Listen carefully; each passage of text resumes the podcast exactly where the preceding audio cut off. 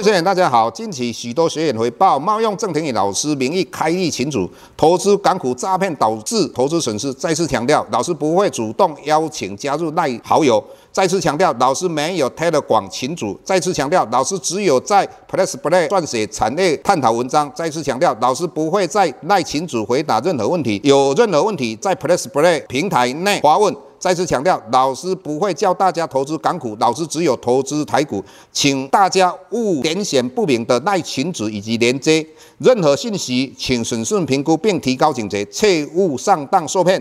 郑重呼吁，请勿盗用郑庭宇老师本人名义发文，冒用他人名义发文，以触犯伪造文书罪，请勿以身试法。接下来本周影片开始，各位大家好，又到我们本周解大盘的时间哈。上个礼拜最重要两件事情，一个就是美国的 CPI 的公告哈，那从七点七跌到七点一，那七点一高不高？一般来讲，只要百分之六以上叫做恶性的通膨。那为什么美股会大涨？老师的认为哈。至于数据的公布好不好，呃，是美国华尔街那些投资人讲的算，所以他们就因为认为这样比预期的他们七点三 p e r n 来得低，所以就大拉抬美股，那这个带动台股的往上涨。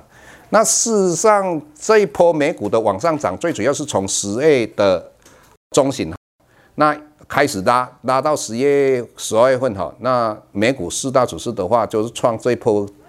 的一个新高，也就是说，我们在看到 C B I 公告的那一天，尤其道琼，那台股也是这样。但是它公布完的，我们看到美国的联准会谈到同样是升息两码，那这两码大家都是预测到结果的。美股是尤其道琼留下一个长上影线，而且黑 K 线哈。那这个代表什么意思？也就代表这些。主动式的基金从十月份开始买进，拉到这个地方，应该开始去过他们克里斯门斯绕跑了。绕跑之后，台股跟美股应该从这一段就开始会往下修正的机会非常大。那老师为什么这么讲？各位你要知道，当美国的联邦基金的利率调升了两码，它的操作期间从三点七五来到。四 percent 来到四点二五到四点五之间，那以目前来讲，美国的基准利率啊，它现在之前的期间是三点七五到四点二五，那现在是三点八三，那也就是说它还没有反映到这一个美国在未来的一个联邦基金的利率是在四点二五到四点五之间，所以。简单的讲，就像台湾啊，嗯，我们的央行调高利率之后，那所有的银行开始要调高利率的，还是也有几天之后嘛。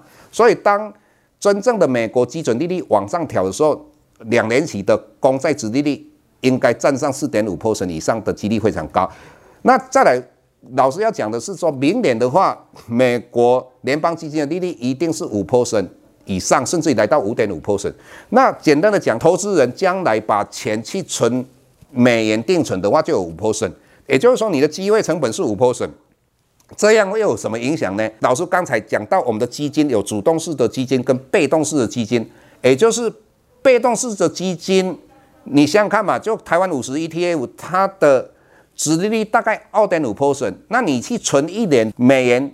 定存的话有五 percent，你去买台湾五十 ETF，你的机会成本就是五 percent 嘛，而且比人家低啊。所以在这种思维之下的话，全世界的这些所谓的被动式的 ETF，这些都很有可能直接让整个资金的话就大幅度萎缩。那台股跟美股应该在我们的第二季应该有机会来到相对低点。那也就是说，呃，我们上一次的低点大概。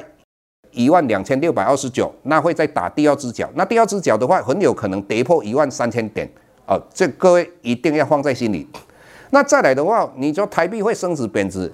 那台币当然要贬值啊。那台币为什么会贬值？哎，你看我们央行昨天只有升半码，你看到美国的话升两码嘛？那美元指数跟台币之间，就是我们台币的升贬值汇率哈来讲的话。各位你要了解哈，美元指数会相对强势一点，因为欧洲跟英国他们也都升两码，更何况欧洲讲说到三月份开始他们要缩表，所以全世界都在缩表，全世界的利率都往上，还有人在讲到说台股明年会上一万九、一万八啊，这个真的是做梦了。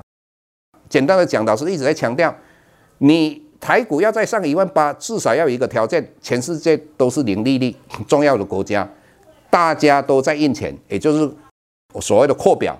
那美国至少要九兆的这些 QE，那在这种状况之下，才有可能台股再重返一万八千多点。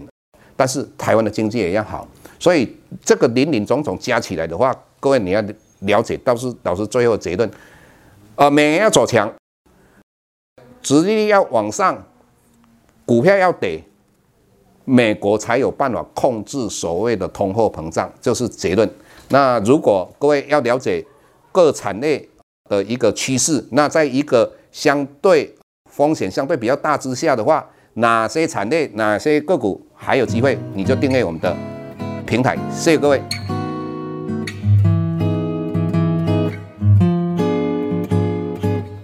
下周台股个股当中，老师精选的十几档个股做重点分析。想要了解老师到底精选哪些个股，欢迎订阅 Plus Play 互惠内容。下周见。